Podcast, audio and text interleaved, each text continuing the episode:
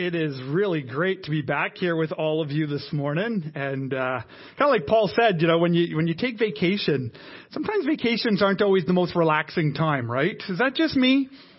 Right? It's like suddenly like you're so uh, looking forward to getting away and spending some relaxing time, and then it can be whoo a little crazy and everything like that. So it's just wonderful to be back.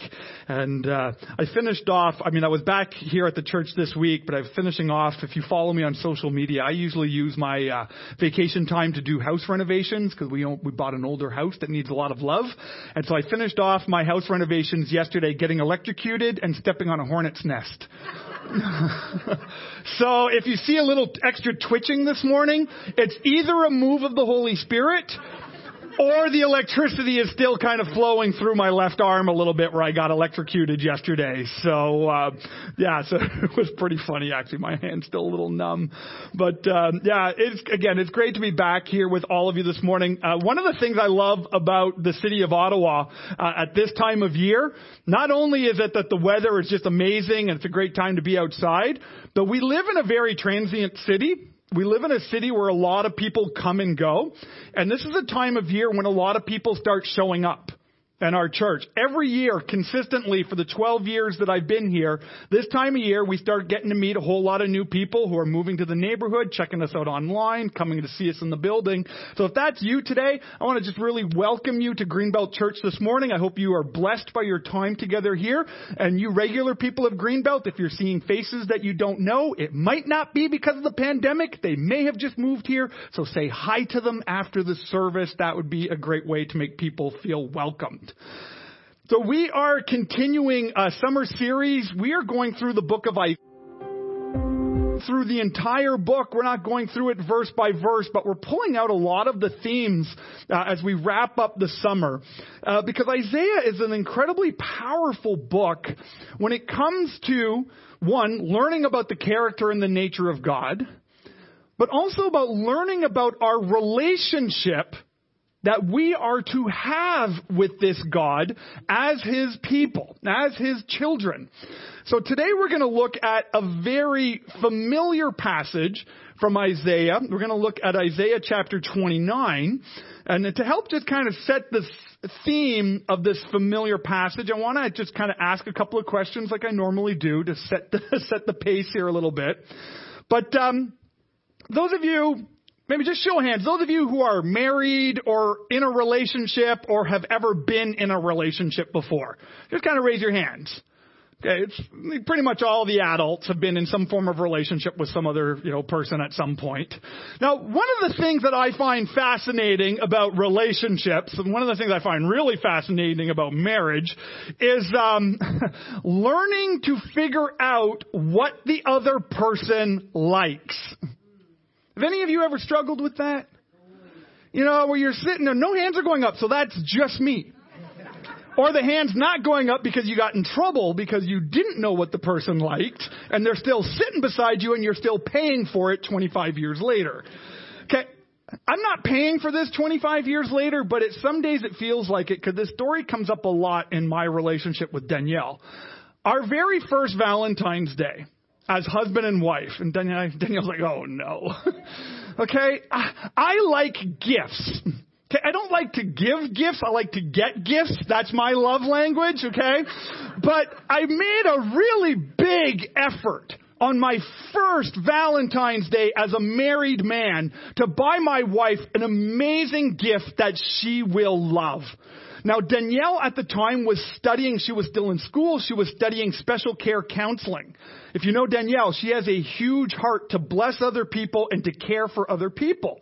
So every time we would always go to chapters, big giant bookstore for date night. I'm a nerd. I like books. That's date night in my, in my book. Okay. And so we'd go to chapters. She's like, Oh, I wish I had that book. Oh, I wish I had that book. Oh, I wish I had that book. And, and I would make this mental note of all these books that she wished she had. Now I love books. Books is a great gift. So on that first Valentine's Day morning, I buy Danielle this beautiful wicker basket and I fill it with self-help books. Now all the men are going, what's the problem? All the women are like, Pastor Kevin, you stink. You're a horrible human being. Okay? It's like, obviously that Valentine's Day did not go well. It did not go according to my plan at all. Okay? Now this was just again a funny story to kind of set the theme. You and I, we wrestle with understanding what pleases other people. And we today are now living in a culture that is all about pleasing the self. That all of my wants, all of my desires, everything about my needs, my pleasure must be met. And so much tension is happening in our culture today because what I want to please me is conflicting with what someone else wants to please them, and then we're bashing up against each other. And we as the church are not immune to this of bashing into one another when it comes to receiving what we like in order to be pleased, in order to feel loved. Right?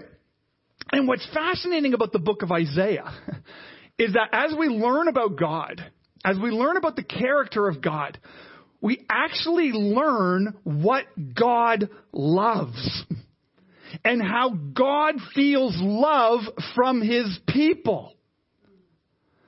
But in our human nature, we prefer what we like so that we feel loved that we get what we want, that our pleasures are met, that our desires are met at the expense of what God loves.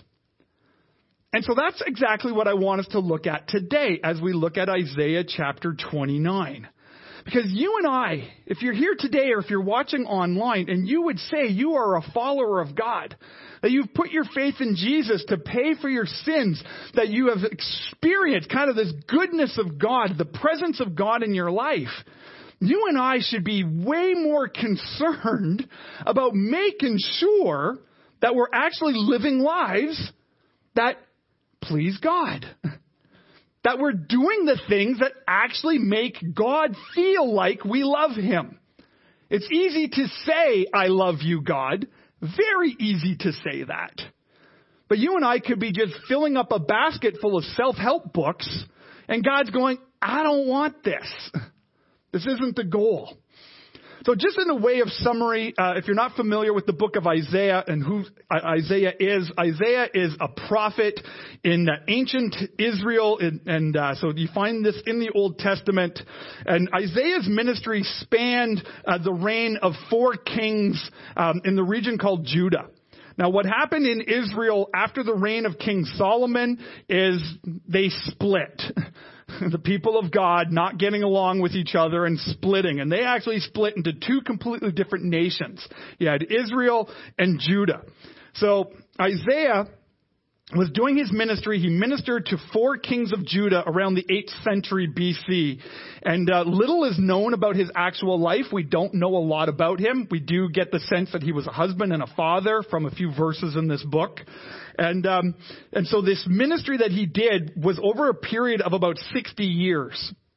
And his theme to the people of Israel, to the people of Judah, to these kings, was constantly a message of God's mercy and God's justice and that God's salvation is available to humanity. In fact, Isaiah is one of the most commonly cited books in your New Testament. Because there are so many great verses in there about God's mercy and God's justice and God's salvation. And so let's look here again. We're looking at Isaiah chapter 29, and let's talk about pleasing God. And so I'm going to be reading, I'm going to start reading down in verse 13. If you have a Bible with you, I encourage you to follow along. If you want to use the YouVersion Bible app, you can use that as well. And if you are with us here today and you do not own a Bible, I'd love to give you one as a free gift today. Just on your way out, just let the ushers know in the back you'd like a free Bible. Said Pastor Kevin said it's okay, and you can leave here with a free Bible. Or if you're joining us online, send me an email, kevin at greenbelt.church, and we'll email you a physical Bible if you'd like to have one. So Isaiah chapter 29 verse 13 says, The Lord says, The people come near to me with their mouth and they honor me with their lips, but their hearts are far from me. Their worship of me is based on merely human rules they have been taught. Therefore, once more, I will astound these people with wonder upon wonder. The wisdom of the wise will perish. The intelligence of the intelligent will vanish. Woe to those who go to great depths to hide their plans from the Lord, who do their work in darkness and think, who sees us? Who will know? You turn things upside down, as if the potter were thought to be like the clay. What uh, shall what is formed say to the one who formed it? You did not make me. Can the pot say to the potter, You know nothing? In a very short time, will not Lebanon be turned into a fertile field, and the fertile field seem like a forest? In that day, the deaf will hear the words of the scroll, and out of gloom and darkness, the eyes of the blind will see. Once more, the humble will rejoice in the Lord. The needy will rejoice in the Holy One of Israel. The ruthless will vanish. The mockers will disappear. And all who have an eye for evil will be cut down. Those uh, who, with a word, make someone out to be guilty, who ensnare the defender in court, and with false testimony deprive the innocent of justice. So, here, just in these few verses here, we get again this sense of this big theme that we see all throughout the book of Isaiah of God's mercy, of God's justice, and of God's salvation. Now, the very beginning of chapter 29 uh, starts with um, kind of a word that's not very fun. It's the word woe. Now, it's not woe as in you're riding a horse and you go, whoa, and you're trying to get this horse to stop. this is a woe to you. This is a, a warning word. It's that there's something about the way that you, people of God, people of Judah, are living your lives that God has got to give you a warning word. And the warning word is woe. Woe to you. And then it says here, this woe to you, Ariel, Ariel. Now, who is Ariel? Is this the little mermaid from the Disney cartoon? Who is this Ariel? Well, Ariel here is actually a poetic way to say Jerusalem. Okay, it's using Hebrew poetry here. And so the word might mean lion of God, uh, since in Hebrew, um, Eri means lion and El means God, so Eri El, so it could be lion of God. But we see that this is the city where David settled. This is King David. This is the city that he settled. And so this prophet Isaiah is speaking this woe to the city. He's not just saying this to an individual. He's not just saying it to one little local church. He's saying it to the entirety of the people of God.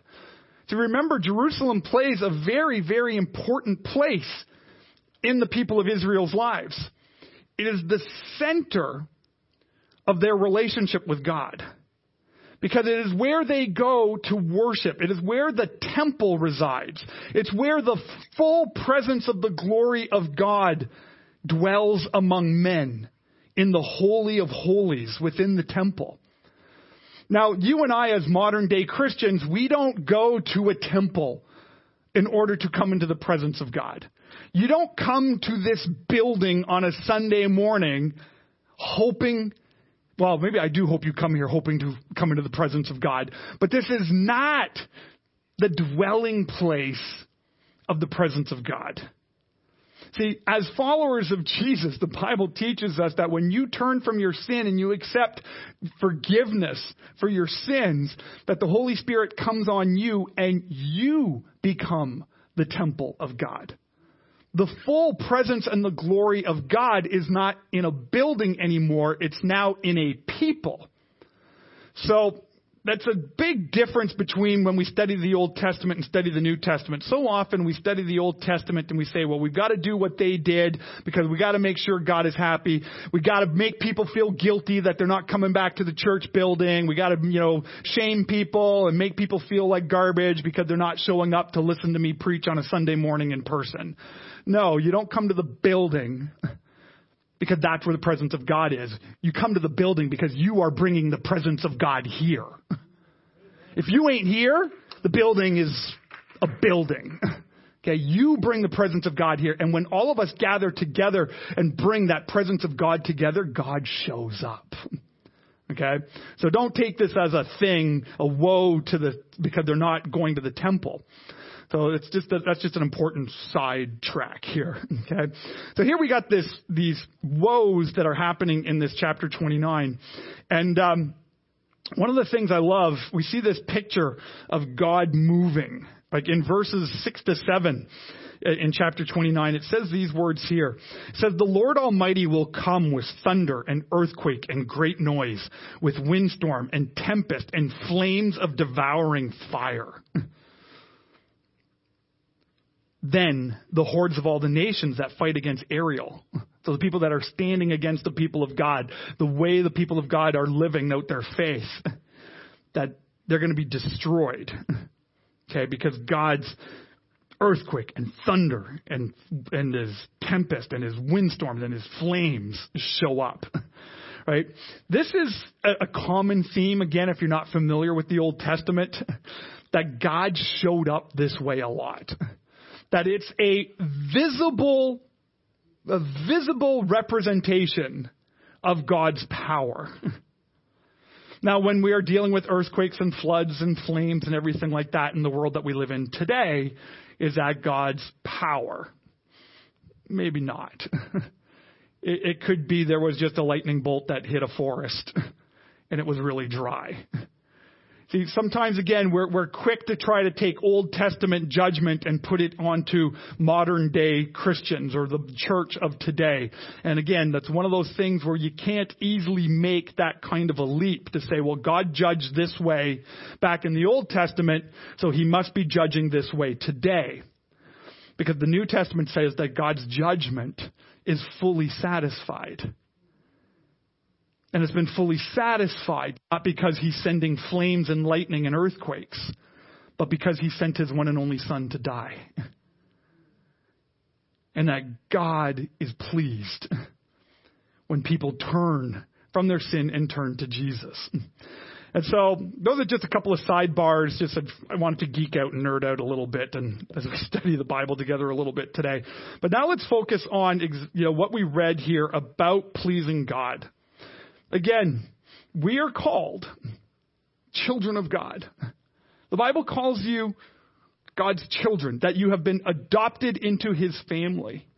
And you can go on Father's Day and bring your father a gift that he's going to go, oh, I can't believe my kid brought me this. Or we can actually bring the things to God that pleases God. So the big idea that I want us to focus on for the remainder of our time is this idea that you and I, as followers of Jesus, we should be focusing on pleasing God, not ourselves. We should be focused on pleasing God, not ourselves.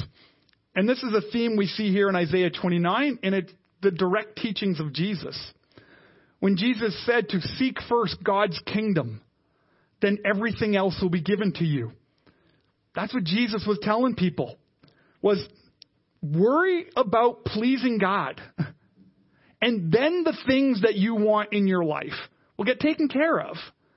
But when you and I are so obsessed with just pleasing ourselves, we could live lives that we might be very, very happy, but then we actually find ourselves very, very distant from our loving Heavenly Father. So let's look at these three things here that we could see from Isaiah 29 on how do we focus on pleasing God? How do we, you know, make sure that our lives are focused on pleasing God and not just pleasing ourselves? The first is very obvious because it comes here from verse 13 when it says, These people come near to me with their mouths, they honor me with their lips, but their hearts are far from me.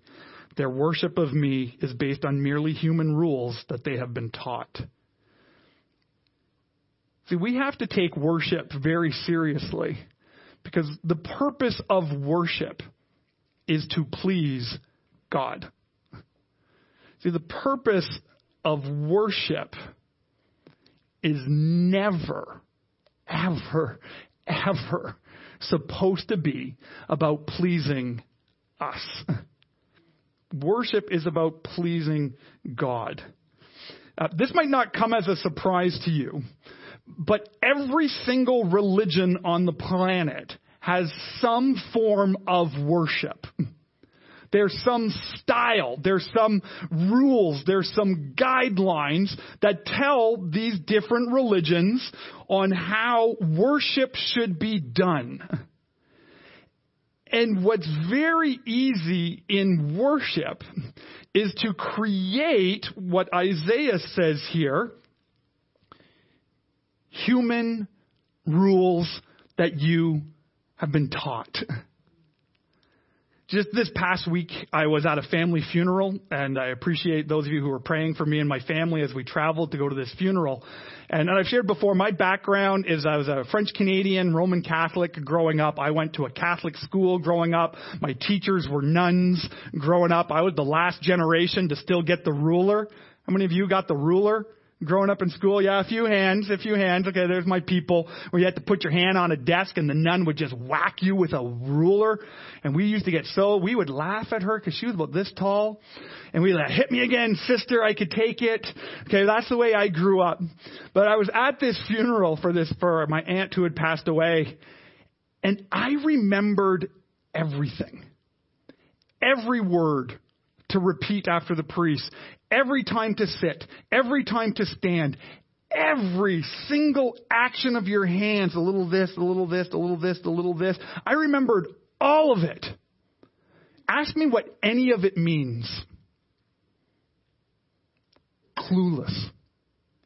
Clueless. I have no clue what any of that stuff means. Like, is it drawing me closer to God? No.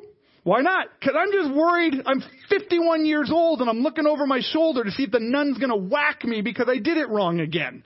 Okay? Or if because I'm getting a little too fidgety and I can't sit still. You see, in every faith tradition, including ours, we create human rules. What do you wear to church on Sunday? Is the pastor really supposed to be wearing jeans and a t-shirt? Shouldn't he be in a tie? How many of you, the fact that I don't wear a tie on Sunday bothers you? Don't raise your hands.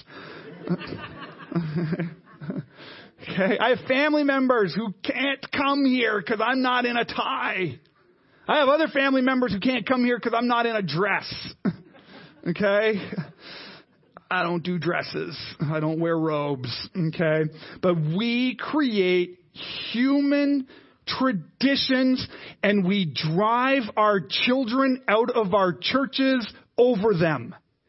We do. And we have. And we need to be so mindful of this that worship is not about our preference. It's okay to have a preference of worship. It's okay to like a certain style of music. It's okay to like a certain preaching style. All of those things. But every single follower of Jesus, I should be able to pluck you out of this building and I should be able to send you with Paul to Uganda and drop you in Paul's church in Uganda and it should not impact your worship in any way whatsoever. Because it's not about you.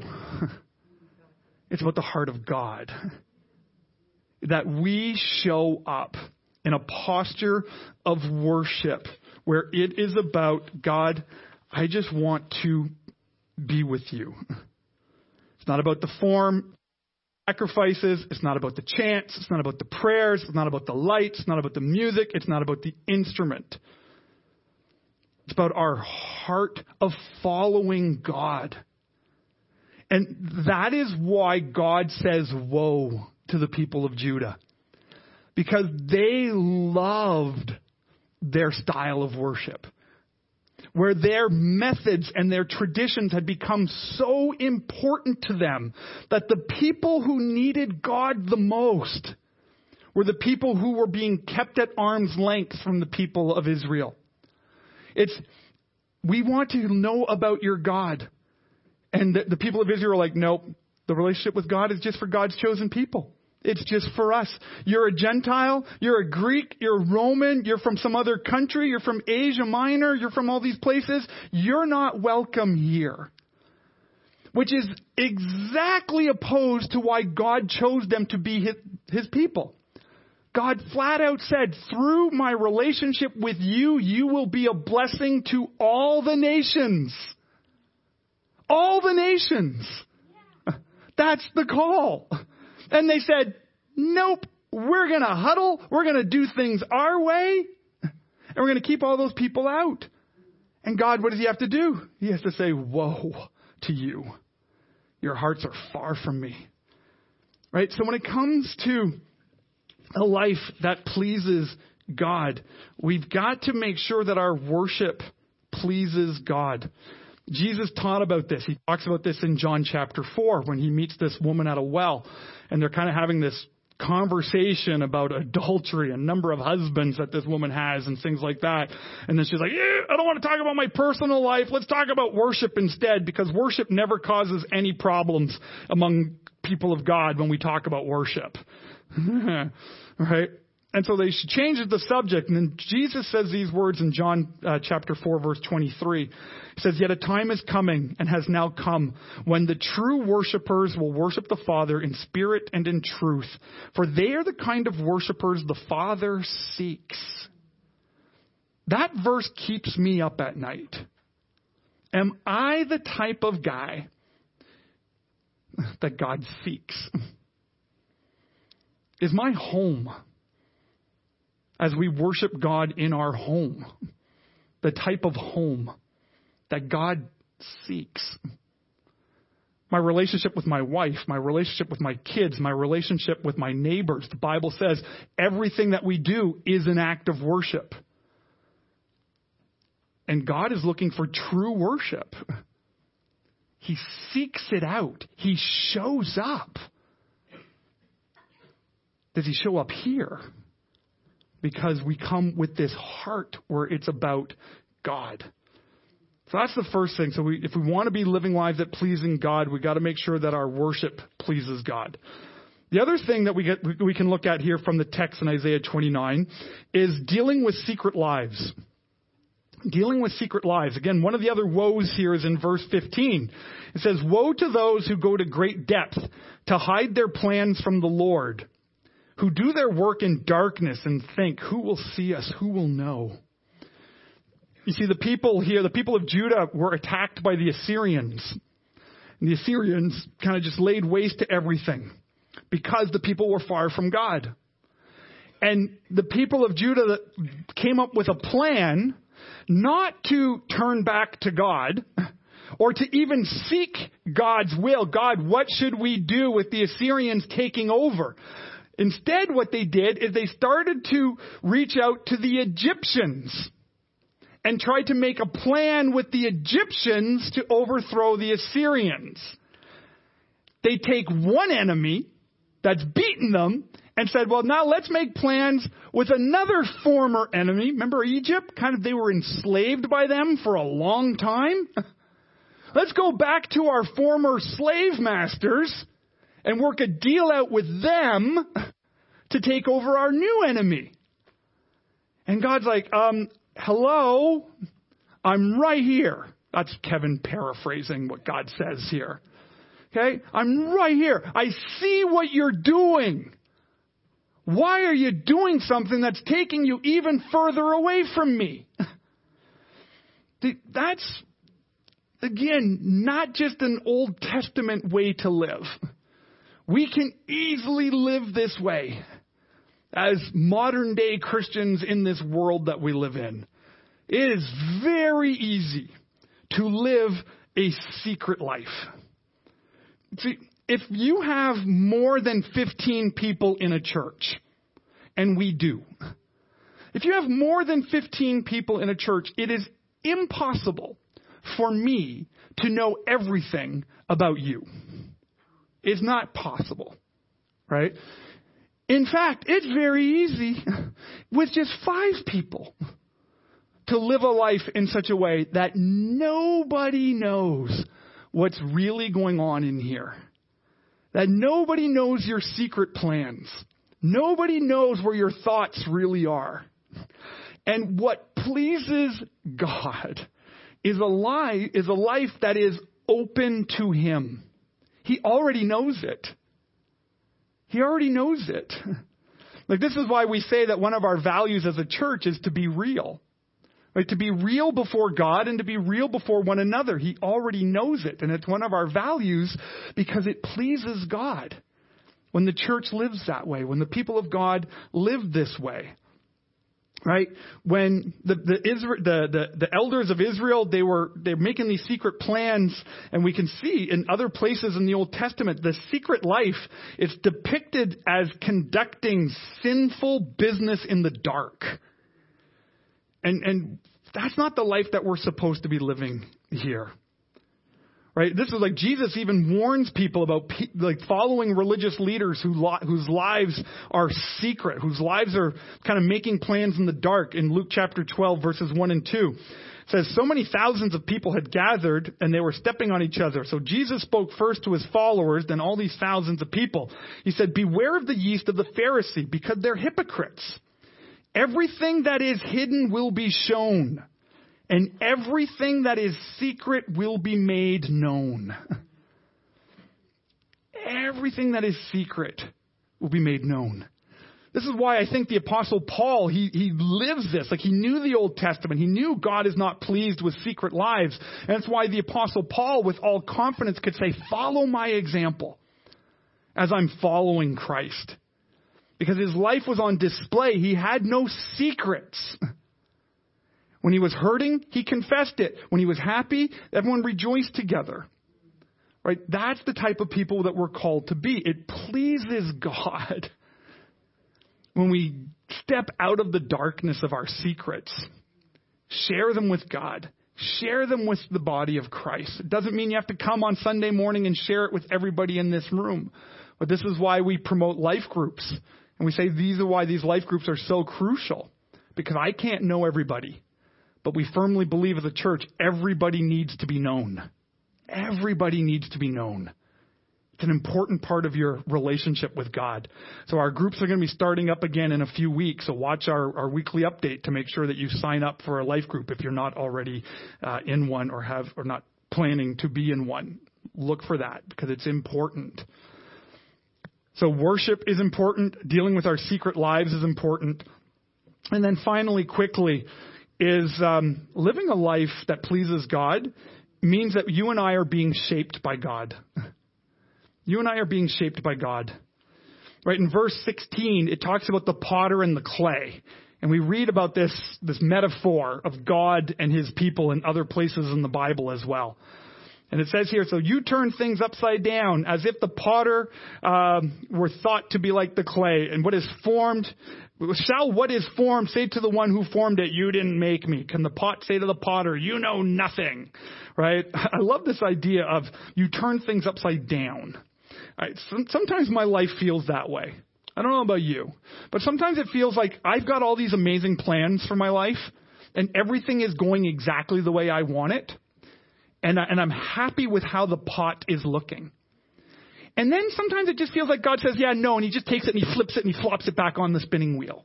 He says, I'm Kev, I'm going to just spin you around a little bit more. Yeah, Kev, I know you think you got this ministry thing all figured out and you think, you know, you're really smart and you, you think you're a really good leader. Yeah, let me just spin you around a little bit more. Just to kind of remind you that you have no clue. Anyone else? Is that just my job or is that your job too? Okay, that's just life. Okay? And you and I have got to live lives where we could get so bent out of shape and I don't like this and this isn't making me happy and this is hurting my feelings and I need a safe space now to go talk about this and cry quietly in a corner somewhere. Or I could be shaped by this. I could see this as a learning opportunity. I can see this as an opportunity to draw closer to my Father who knows what He's doing when I don't. that I can turn to Him and trust Him in the spinning and in the shaping. That He is going to create a, a Kevin that is the Kevin He wants, not the Kevin I want. Right? So we're being shaped by God. And again, we see this theme in the New Testament as well. Ephesians chapter 2 verse 10 says, For we are his workmanship, created in Christ Jesus for good works, which God prepared beforehand that we should walk in them. Again, the purpose of being children of God is living lives that are focused on pleasing God, not ourselves. Now, some of you might be thinking at this point, well, am I supposed to please God in order to earn God's love? And I meet a lot of people who sadly live their lives thinking that's the way it works. That when you do make a mistake, and we all do, when you do screw up, and we all do, when you do sin, and we all do, God hates me, God's judging me, God's punishing me. And the reality is that's not true. It's not true. Are there consequences to bad choices? Are there bad consequences to bad living? Are there consequences to sin? Yes. But that's just consequences. It's not wrath and judgment. Because God loves you. And God loves you so much that he sent his one and only son to die for you. And the Bible says that when you turn from the sin that is pulling at your heart, and you turn from that and you turn your affections back to God, and you confess with your mouth that Jesus is Lord, that you believe in your heart that God rose him from the dead, that's what it takes to come into a relationship with God, to become a child of God. And the Bible teaches us once you do that, you can never lose that. Ever. Ever. Because you're His. And you have this Father who loves you. So the life that we go about living to please Him is not to earn God's love. The life that you and I live is empowered by God's love. As God makes His dwelling place in us as we learn, as we grow, as we get corrected, as we get built up, as we get encouraged, our lives start being transformed, not to please God for His love, but out of His love, we're changed. And maybe some of you today, like you've you're sitting here going, I've never heard this before. This Jesus like this, that he would die for me and that it's love. I've never heard that before. Maybe you were raised like me and it was all rules, rules, rules, rules, man-made traditions and rules. I spent 26 years having no clue about God's love. I thought God hated me for 26 years. And then I learned God loves me because he sent his one and only son to die for me. And right where you are, whether online or here in this room, you can welcome in that love into your life just by praying, Father, forgive me a sinner. Come into my life. Make your love real in my life. If you pray that way today, a little pop up shows up at Greenbelt Online. Please click that. Let us know if you prayed that way for the first time in here. Come tell me after the service. I'd love to celebrate with you. But that is the salvation that God promises even way back in Isaiah, that, that this promised salvation is available to people. We can read about this in, you know, down, I read some of it in verse 22, where it says, Therefore, this is what the Lord, who redeemed Abraham, says to his descend, to the descendants of Jacob. No longer will Jacob be ashamed. That's no longer will the people of God be ashamed. If you accept Jesus, there's no, you're no longer ashamed. No longer will their faces grow pale. No longer will you be sick. You're healed. They will see them among their children, the work of their hands. They will keep their holy name. They will acknowledge the holiness of the Holy One of Jacob, and I will stand in awe of the God of Israel. See, that's the posture we take because of God's amazing salvation. So as we step into kind of a season, you know, it gets very busy this time of year, school starting, ministry starting, all of these things starting. Let's make sure that we're still focused on what pleases God. As men, women, boys, and girls, let's make sure that that's the priority of our lives. That we're living lives to please God. That we'll be, we'll be, we'll be doing worship that pleases God. We'll be dealing with secret lives in order to please God, and we'll be shaped by God in order to please Him. Let's pray. Lord God, I praise you and I thank you for your amazing love. Love that was freely given, love that was undeserved, love that cannot be lost or taken away by the schemes of our spiritual enemy or the schemes of man. So, Father God, I pray for each and every one of us here today that you would build in us, through your Spirit in us, lives that please you. If in any of these areas, whether it's in worship or in secret lives or being, you know, just angry when life throws us a curveball, Father God, I pray that you would forgive us for those attitudes. And God, just help us to just love you more. Help us to love one another more. And help us to be, again, men, women, boys, and girls that are pleasing you with how we live our lives. Not to earn your love, but we would live those lives out of the power of the love you've already shown us. And we pray all this in Jesus' name. Amen.